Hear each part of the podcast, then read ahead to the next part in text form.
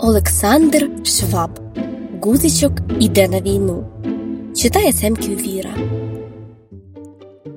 Жив був гузичок у своїй коробці, де було багато інших гузичків. Їм було гарно разом, поки не прийшли злі підступні вороги, і почалася війна. І от біля їх дому вибухнув ворожий снаряд.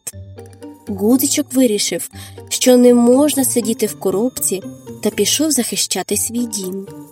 Вийшов він на двір, аж бачить, стрибає зайчик, дуже переляканий. Гудзичок каже зайчикові Не бійся, зайчику, я з тобою. Разом нам нема чого боятися. Ходімо до твого лісу, а там за лісом місто. Ідуть вони йдуть, зустрічають лисичку. Лисичка їм каже Друзі, ви далеко йдете? Гутичок відповідає Ми йдемо до міста. Там збираються захисники батьківщини. Хочемо до них приєднатися. А ви не боїтеся? Ні. Знаєте, я боюся, але теж з вами піду. От ідуть вони разом далі. Зустрічають вовка. Вовчику, братику, приєднуйся до нас.